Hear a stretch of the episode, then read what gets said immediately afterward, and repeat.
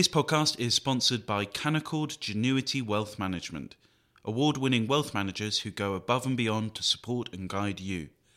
Visit candowealth.com to start building your wealth with confidence.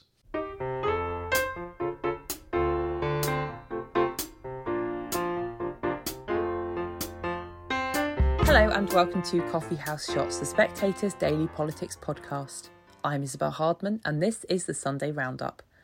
Mounting dissatisfaction with Boris Johnson's leadership came to a head last Monday when he survived a vote of confidence amongst Conservative MPs by 211 votes to 148. According to the party's rules, his position is now safe for a whole year, at least in theory. The Northern Ireland Secretary Brandon Lewis spoke to Sophie Raworth about last week's result. So, 41% of Tory MPs have told the, told, uh, the Prime Minister that he is not fit to be Prime Minister, they want him gone. If 41% of your own staff said that about you, how would you feel? Uh, well, look, we're, as a Conservative Party, we're a big, wide open tent. I think actually, if you look at the result, the Prime Minister actually secured uh, more votes than he got even at the time he won the leadership. And one of the benefits of the Conservative Party, you say I used to be chairman, I've, something I know well, is we are a very big, wide, and open tent, which means you have different people with different views. But at the end of the day, we're Democrats. We had the vote, Prime Minister's had that vote of confidence, and he's going to get on with the job he has called it a convincing victory, a decisive result. If you lose both these by elections, which are coming up the week after next, do you think that the Prime Minister will face another confidence vote? Uh, no, at two levels. One is I'm not convinced. I think there's a chance we could do better in these by-elections than people think. Of course, we've got a prime minister who's one of the only prime ministers in history to actually win a by-election from the opposition whilst in government. Um, so I think we've got a pretty good record. Now, usually governments don't do very well in by-elections. These are, it's a difficult period when you're halfway through a parliament. We've got to be practical and realistic about that. But look, I think the party's had a vote. It comes together now, and we focus on issues united behind the Prime Minister. He's a man of history, though, isn't he? Boris Johnson likes his history. He will know better than anyone else, really. Theresa May won a, a confidence vote. Margaret Thatcher won a confidence vote. Both were forced out within the next 12 months or so. John Major won a confidence vote. He went on to fight an election, but he was trounced at the next election. What makes you think that Boris Johnson can achieve what they couldn't? Oh, a couple of things. Look, first of all, uh, in 2011, people said he couldn't win the uh, re-election as the mayor of London, and less than a year later, he did. In the run-up to 2019, people said we couldn't. People thought we were going to lose the general election, and Boris Johnson, as prime minister, secured the biggest vote for us, arguably in terms of our majority, than we've seen since the days of Margaret Thatcher. So the prime minister is somebody who continually goes into elections and does very, very well because he's focused on the issues that I think people want to see us focus on, and he'll continue to do that. Raworth asked Lewis about how the government would ensure the cut in fuel duty would be passed on to motorists at the petrol pumps. Let's look at something that is affecting people right now, the prices at the petrol pumps. And that is one of the most obvious signs of the, the rising fuel, the rising bills that people are having to deal with. £100 to fill, more than £100 to fill the average uh, family car this week. Why don't you cut fuel duty further now? Well, uh, obviously, the, uh, as I think you recognised earlier on, the Chancellor has put the fuel duty cut in, and we've had many years, obviously, fuel duty freezes as well. So we do what we can to support people. I think that's why it's right that the Chancellor, the Business Secretary, and as, the, as Grant Shapps has outlined today, we've asked the uh, authority now, the, the, the uh, market authority to have a look at this to make sure, do a quick review, a proper review, but quickly, to see why and how this money is being passed on to customers. We want to see this reduction being passed on to the pump so people can benefit from that because that's worth a few hundred pound a year to the average working family. We've got to make sure it's being passed on. And once we get the review of that, then it will be right to look at what more, if we need to, we can do to help people to make sure it's actually getting to where we want to see that support. But people need the help now, don't they? And actually, the government is getting more money in now than before you, uh, because of before when the when you made the uh, 5p duty cut, because prices are rising so quickly. Why not cut it by by 10p? Why not bring in a fuel stabiliser well, and just yeah, give look, people very, some certainty? Look, That's what the a, AA Yeah, it's a very fair challenge. And, it, and, as I say, we all want to see lower taxes. And I know people are, are, are, challenged with the, not just at the fuel pump for cars, but actually on energy more generally. My part of the world, in Norfolk, a lot of people are on oil fired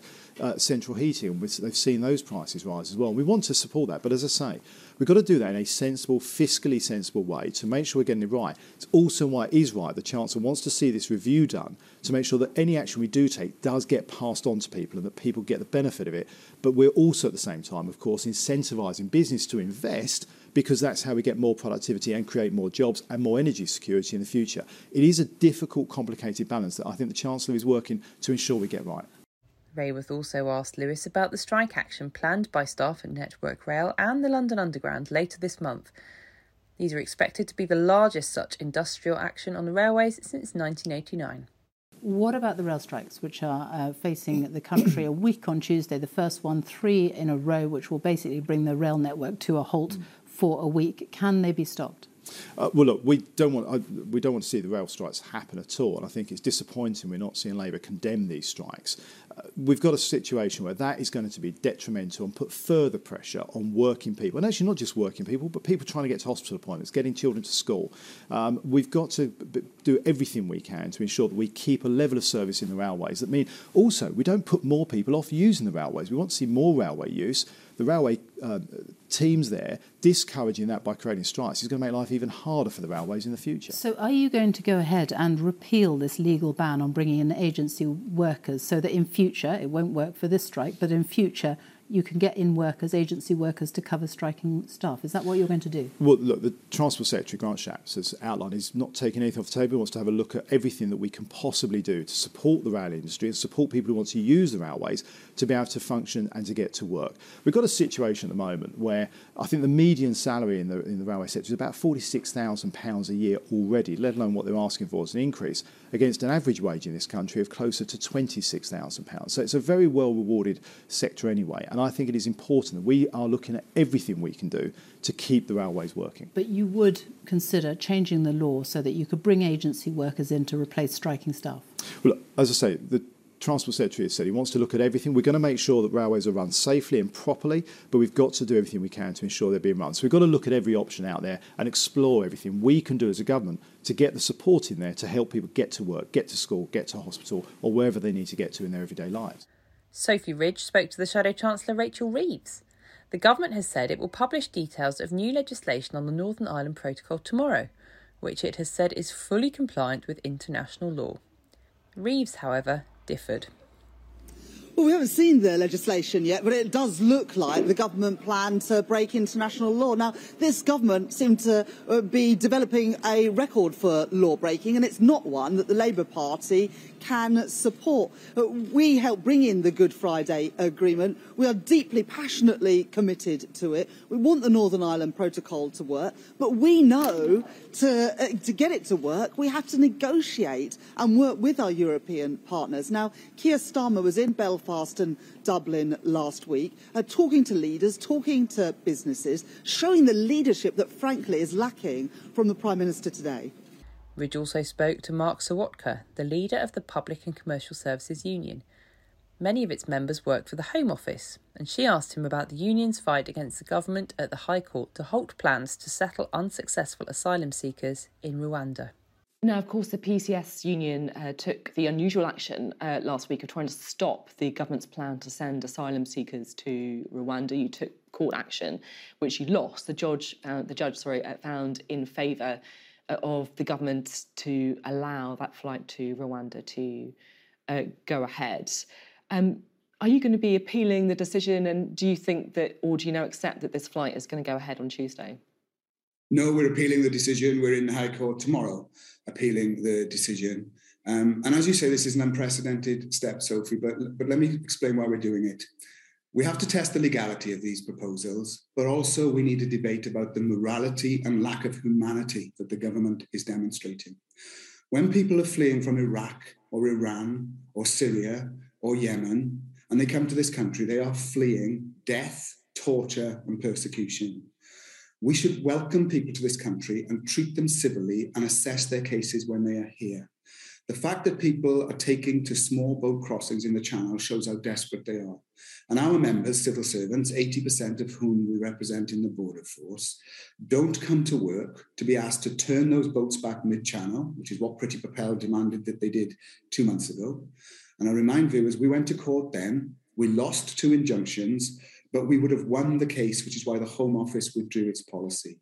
And let's remember what Priti Patel wanted PCS members to do was to turn dinghies back mid-channel at risk of death. That was stopped by a legal process. And that's why we're taking legal action now. And we hope we win tomorrow in the Court of Appeal to stop the flight. Okay. But of course, the legality of these proposals will only be tested out at the full court hearing in July. And we're absolutely confident that in July, In line with what the UNHCR said very graphically in court, we believe these proposals will be found to be unlawful. Okay. And finally, the Director General of the CBI, Tony Danker, told Raworth about his organisation's concerns for the economy. You've been doing a lot of research, you're publishing your own forecast for the economy next year. Give us a sense of what it will all mean for households. Well, I think the truth is households are going to go into recession this year. What do I mean by that? I mean that consumption, spending that we all make uh, in the high streets and on discretionary goods, that is going to go negative already this year. And the only thing really stopping us from having a full blown recession this year is that at the moment, business investment levels are quite high.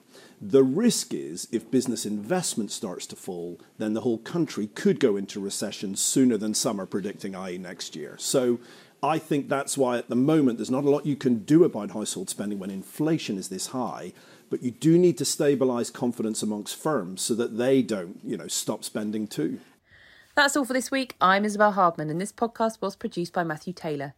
Don't forget to subscribe to the Coffee House Shots podcast on the iTunes Store. And if you enjoyed this podcast, do subscribe to our daily Evening Blend email.